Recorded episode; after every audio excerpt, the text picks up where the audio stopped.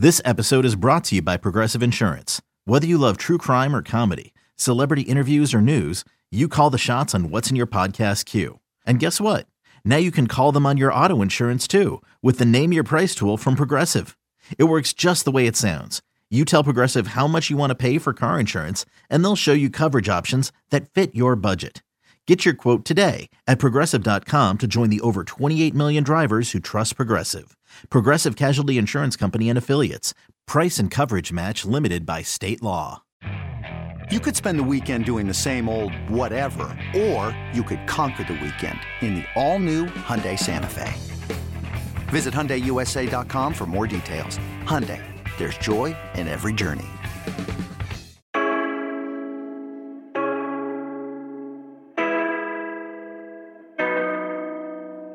Welcome back, everybody, to another episode of the Junkyard Dawgcast. I'm your Hill. It is me and Kipp Adams this week. Uh, ben Wolk is out on the road getting some recruiting notes, and uh, pass those along, no doubt, over on the Junkyard. But we are back in a game week. Kipp had a nice little bit of a break last week with Georgia having its bye week, but uh, the Bulldogs will be back in full force on Saturday and in a very big game playing Florida in Jacksonville. Kipp, uh, did you take advantage of the bye week? Uh, did you uh, allow yourself a little bit of rest before we get ready for these last five games of the regular season? If resting is taking advantage of the bye week, then I 100% took advantage of the bye week. Uh, my productivity level was, most would say, uh, average uh, on average of what it normally is, but I rested as much as I could. Enjoyed a stress-free, for the most part, day of uh, or weekend of college football and uh, a stressful uh, filled uh, day of uh, NFL on Sunday. And uh, yeah, I'm arrested as a, as I can be for a NFC South uh, division leading Falcons fan. They never make it easy, and kept you know as as much as anybody, they never will. it's it's just a rite of passage, really. It kind of prepares us for anything. I mean, I think we are um, the the strongest group of people in, in, the sports world just because of that. And when people talk about pain, they they have no idea. Um, so it's prepared us, it's strengthened us, it's hardened us, and you know, bring it on. Yes, that that is the way. And you know, I saw fans even after that ugly game looking at the schedule, being like, hey, this this sets up pretty well. And I'm like, man, it's the same thing every single year. that is the setup. That's where they get you. But you know what? We're gonna we're gonna stick with it. And uh, you know, for me, very fun weekend. Obviously, we love what we do, but it is nice to get a break. Uh, went and saw Killers of the Flower Moon. Very, very good. Would highly recommend uh, people go watch it. Very long movie, but very, very good uh, had a chance to visit some friends. That was also fun. But uh, we're turning the focus back to football, and I know Kipp, you're as excited as I am about that. And and I think this makes for a very interesting game for Georgia. Getting ready to play Florida. Uh, we had a chance to talk to Kirby Smart, Sedrick Van Pran. Um, trying to remember who else we got yesterday. Uh, Javon Bullard as well. Um, and, and, getting a feel for what that bye week meant to this team. And I, I really think and Kirby made this point after the Vanderbilt game that there's never not a good time for that bye week, but it was just so well timed as far as getting guys healthy. Um, you think about guys like Amarius Mims who have been uh, on that rehab and been on it for a bit, and then you think about guys like Xavier Truss who gets hurt against Vanderbilt. But um, you know, I, I, thought it was really interesting. Sedrick Van Pran talked about the offensive line really going back to the fundament, fundamentals during that bye week uh, trying to clean things up, trying to shore things up because you know they've had a lot thrown at them. I mean, you know, at this point, Monroe Freeling was the third different right tackle to play this year because of those injuries, and you know he held up pretty well. And I think Georgia's only given up six sacks through seven games, and and Sedrick wasn't exactly happy with that number. You know, you could tell by t- him talking about it that he thought it could be better. Um, but I, I, do think that that week was really big across the board for Georgia. Uh, these are some really big games. It's kind of funny coming into this season. We looked at the schedule and thought um, it was pretty easy on the whole. Um, that you know there was a mix of games early that were really interesting. Well, now the way it's set up, I mean, it's a lot like that 2022 schedule, where those big games were toward the end of the season, end of October and into November. Um, so I, I, would say this bye week was huge for Georgia. Kipp, what did you think of uh, when this break came and, and how big it could be for the Bulldogs given what is left on their schedule this season?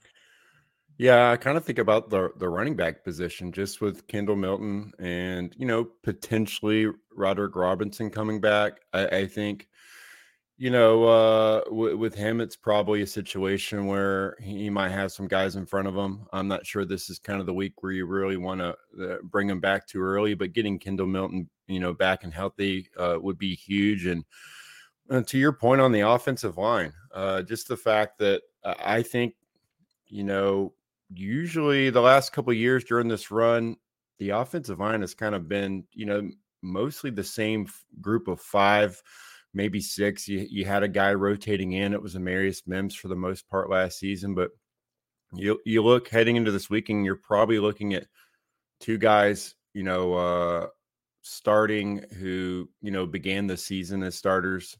I mean, uh, you know, Sedrick Van at center, Tate Ratledge at right guard. Um, brand new left tackle in Earnest Greene. Now you have Dylan Fairchild in there at, at left guard. Maybe you have Xavier Truss. Um, you know, maybe you have Amarius Mims, and and maybe it's Monroe Freeling out there. It's it's you know you've had some guys that you've had to you know switch in and out there, and for the most part, I think this group is is performed at a comparably you know the comparably high level to what they've been able to do the last couple of years. So I think for that group, uh, the bye week came at a perfect time. It allows them to kind of reset, uh, know what they have, and I honestly think t- you know today as we record this on Tuesday, it's going to be huge because I, I, think you kind of you'll figure out whether or not a guy like Amarius Mims is, is a serious you know candidate uh, to play this week. This is I think you know this is always the big practice day for Georgia. And I think you know that's when they kind of find out, and they can kind of go game plan. You know, if we're going to have him in there or not. And if they do that, that obviously be be huge. But if not, I think this group has kind of shown they can they can play at a high level if, if they don't have Amarius out there. And, and someone else who I think is that week was really big for too, and I wrote as much last week as we were going through that bye week was Ladd McConkey because to me he's about as big as anybody on this offense given the Brock Bowers injury news. I feel like he's a guy if you were able to kind of, you know, they've been very smart about meticulously knowing when and when not to practice him and being smart about his usage. And, you know, I think that week had to be very big for him because, you know, whether Ladd would acknowledge that or not, you have to think he is thinking, I have to step up.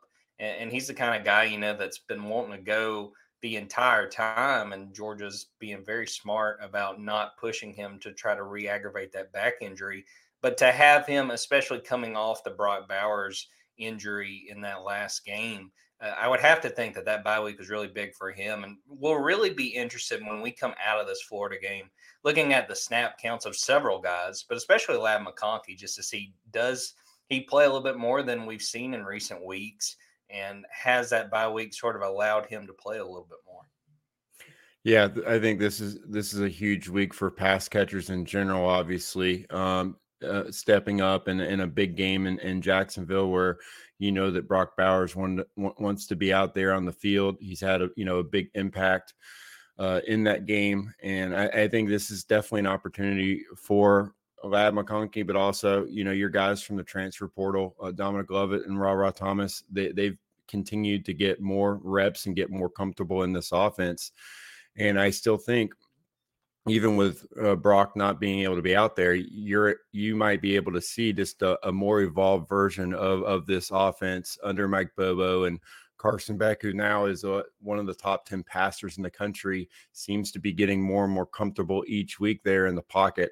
So I, I, think this this passing attack hasn't seen its ceiling, and, and, even with you know the best player on the team not in the field, I, I think they still have a chance to to really improve as far as their explosive plays. So the thing that everybody wants to know is the injury situation with Georgia, and I'll add this caveat that we're talking on Tuesday afternoon. Kirby will probably give us a little more intel after practice on Tuesday. Uh, he was asked on Monday about Xavier Truss and Amarius Mims said that Monday's practice, which was happening after the media session, uh, would tell him a lot more about their availability. Uh, it doesn't sound like Xavier Truss was too banged up, uh, especially compared to the same ankle injury um, that Brock Bowers had. So we'll know more about him. Um, Kendall Milton, it sounds like he'll be good to go just based on what Kirby had to say, and we'll probably get a more of a feel from that. Sounds like Roderick Robinson is pro- progressing as well. Um, you know, I would think that, especially between the two running backs, I think Kendall Milton's a little bit more likely, but we might see Roderick Robinson back as well. Kirby was asked, of course, about Brock Bowers. Wouldn't really get into how his uh, recovery is going so far. Really wanted to focus it on the team. Uh, we'll be interested. I'm going to try to check in with Kirby in the next couple days uh, if he will travel. I would not be surprised if Brock makes that trip to Jacksonville, just given what he means to this team. Uh, but obviously, he's not going to play in this game, and he's going to be someone we're going to be watching over this next month just to see if we do get any updates with him and just how soon he could be back for the Bulldogs. Yeah, I, I think uh, today's kind of the day where you kind of figure out who you're going to have. And for Georgia, I mean, there's no excuses right now. I, I think uh, you've built the depth in this team, and they rotate their guys for a reason. And I, I think you're going to have an opportunity to, to see a lot of guys step up in Jacksonville. But uh, they are. I mean, there are guys that are getting healthier out there, and I I think it's it's good news for Georgia. Whoever you know is able to return this week, but I mean, we're at the time of the year where you're just never going to be healthy uh, overall as a roster. I mean, that kind of ended in fall camp, and, and so if any team is is kind of built with the depth to overcome something like that, it's Georgia. So this is the the you know that time of the year where we knew that they would be tested more than I guess any other stretch of the schedule, and this is kind of where uh, they kind of write their narrative. Take a quick break, come back, and talk a little bit about this Florida matchup and what we expect to see in Jacksonville on Saturday. Introducing the two-way V4, where groundbreaking fuel cell technology meets fresh foam cushioning for the ultimate performance. With fuel cell, each step feels explosive, delivering unparalleled energy return. Paired with fresh foam, experience maximum comfort throughout the game. Its lightweight textile upper offers support and breathability without sacrificing agility. Whether you're hitting the clutch shot or locking down the opposition, the two-way V4 gives you the tools to play at a high level. Learn more and purchase the two-way for yourself at newbalance.com. Another day is here, and you're ready for it. What to wear? Check. Breakfast, lunch, and dinner? Check. Planning for what's next and how to save for it? That's where Bank of America can help. For your financial to-dos, Bank of America has experts ready to help get you closer to your goals. Get started at one of our local financial centers or 24-7 in our mobile banking app. Find a location near you at bankofamerica.com slash talk to us. What would you like the power to do? Mobile banking requires downloading the app and is only available for select devices. Message and data rates may apply. Bank of America and a member FDIC. Welcome back, everybody. Well, yeah, Kipp, let's turn our attention to this Florida matchup. Um, it, it's sort of funny to me thinking about Florida, and I'll be honest, I haven't watched them a ton this season. Watched a good bit of that Utah game, which was obviously uh, during the week before that first, uh, you know, full Saturday. So I had a chance to really watch them. Saw a little bit of the Tennessee game. Went back and and watched uh, extended highlights of the South Carolina game, but I'll be honest, Kipp, and I'll be interested in, in your take. This Florida team does look better than I thought they would be at this time of year. I was, you know, we, you, uh, me, and Ben Wolk uh, had a text thread going during that Utah game, and it was like, you know, everything's on fire. Uh, ben, it's it's a real shame, Kipp, that Ben is not here to sing the praises of Graham Mertz. I think if you just hold your ear out, you may be able to hear him wherever he is right now. Uh, but I, I, will give Florida a lot of credit. I, I think that they have come a significant way uh, in over the course of this season because I thought it could get real ugly real quick. Uh, they didn't do themselves a whole lot of favors in that South Carolina game. They were down 10 with about five minutes to go. But good teams find ways to win, and, and I give Florida a lot of credit. Uh, what do you make of this Florida team going into this game, and and uh, maybe what we'll be able to see from the Gators on Saturday? Yeah, the one thing I'll say about Graham Mertz is that you know he's got the nation's third highest completion percentage. Uh, it's 76.2%. And that's it's you look at the how these two teams kind of mismatch up statistically. Um, that's the one area where Florida is better than Georgia. Um, but it's really it's two teams that are outstanding in, in that area. Uh, Florida's number one in the country in completion percentage, and Georgia's number five overall uh, and number two in the SEC at 72.5%. So, I mean, these teams are efficient at throwing the football. So, right there, you know that uh, it's going to be a test for both secondaries. They're going to have to play uh, assignment football and, and not have blown coverages. That's going to be a key in this game. But you kind of look at uh, Florida and where they, you know, they might struggle. Uh, I think third down defense is right, right where you, you, can kind of point to where you know there might be an area for for Georgia to kind of you know win some battles. Uh, Georgia's number two in the country in third down conversion, fifty seven point one percent. It's actually uh, much higher than it's it's ever been at any point. Um, really under Kirby Smart, the highest they've ever ended a season is like fifty one percent. So uh, that's an area where if you're kind of looking at this year's team and, and saying, well, they're not last year's team and they're not the 21 team either, but there are areas where they're actually getting better at. And third down conversion is one of them.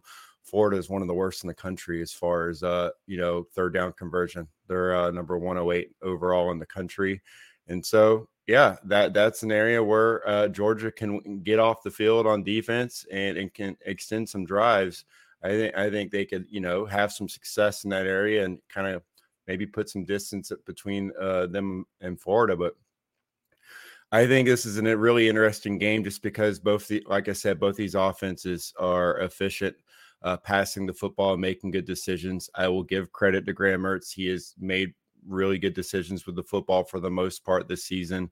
You know, outside of that Utah game, uh, he, he's he's been exactly what they needed him to be and uh, it, it's it's really interesting because these teams um, are really strong as far as time of possession, for that matter.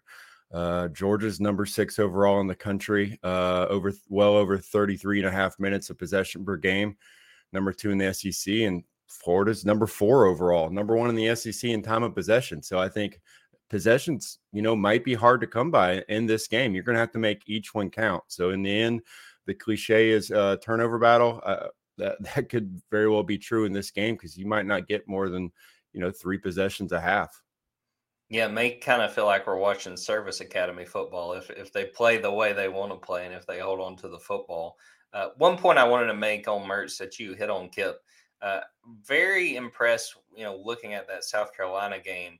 Very collected, very calm in the pocket. And there were some plays I, I wrote about this in some notes that I put on the junkyard that you know their last two drives they had like a fourth and 10 a fourth and one and a fourth and 11 and they converted all of them and one of them he had to roll out to his right and kind of keep the play alive.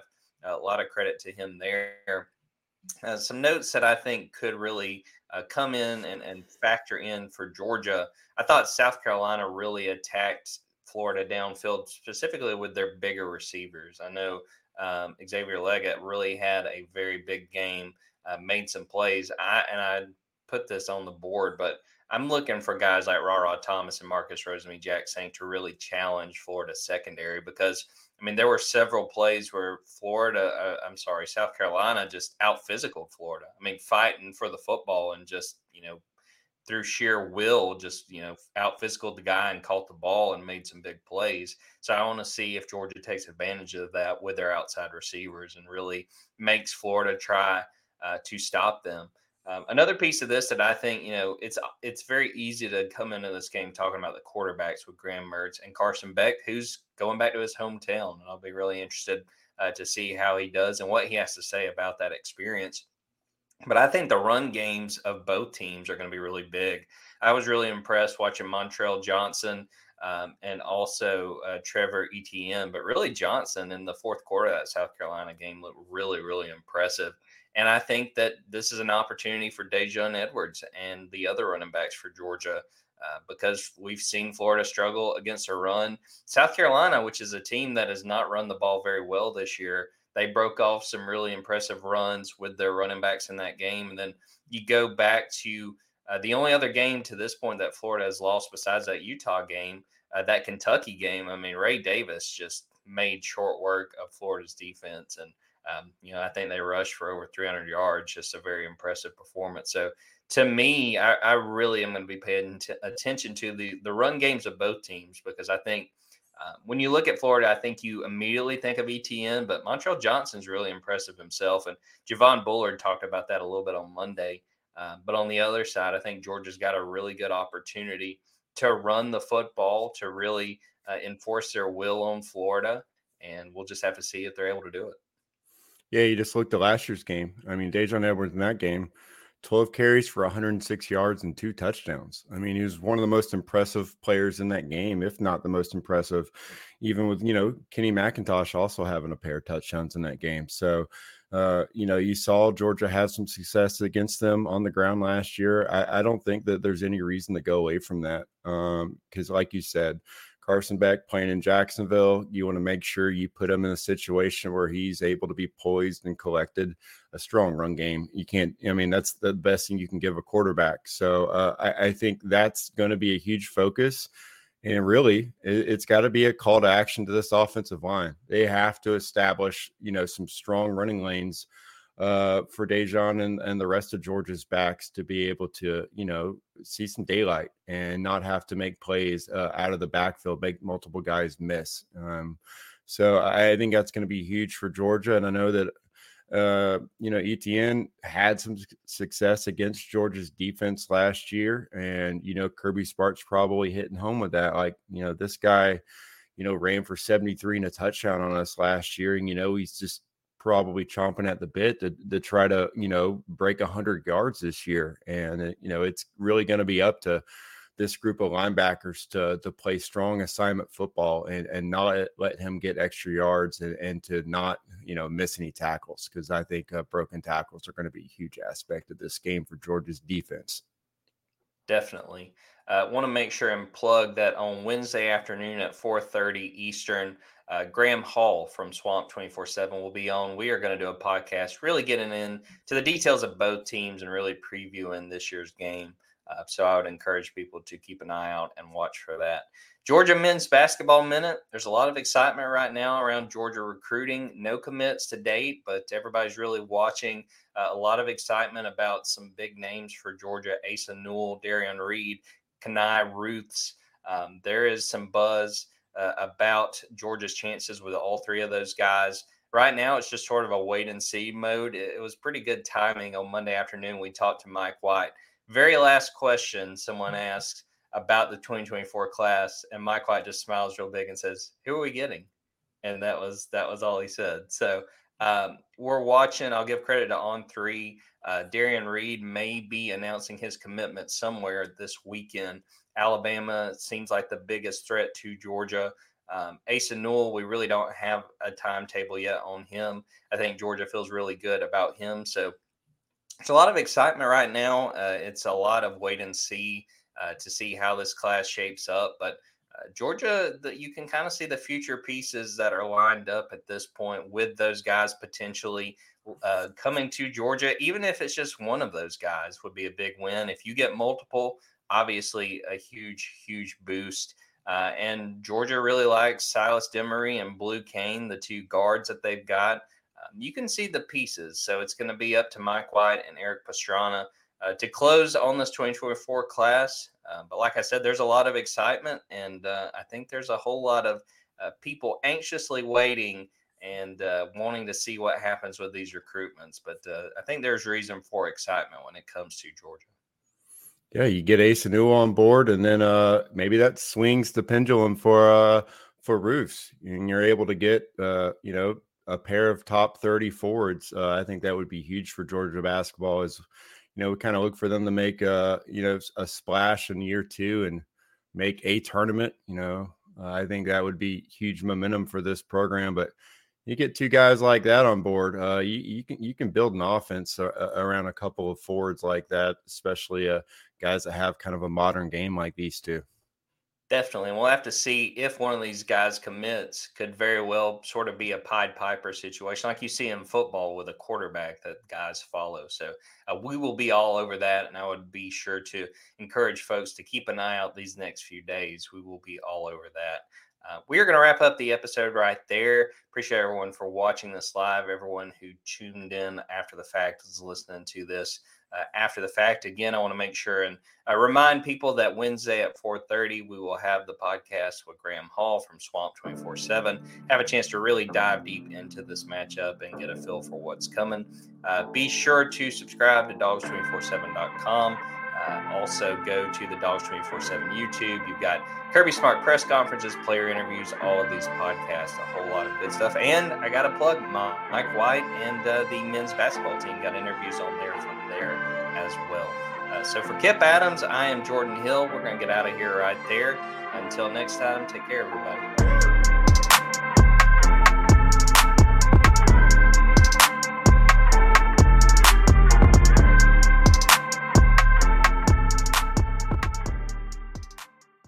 Exclusively on Paramount Plus. Cindy, Cindy, Cindy, Cindy, Cindy, Cyndi Lauper. Catch the new documentary critics are calling a revelation. She's gonna fight the fight. As Cyndi Lauper reveals in her own words the inspiration behind her biggest hits. If you're doing what you love, magic. See what shaped music's most authentic superstar. When you're that different, you view other people as having a problem. Catch Cyndi Lauper, Let the Canary Sing. New documentary now streaming exclusively on Paramount Plus.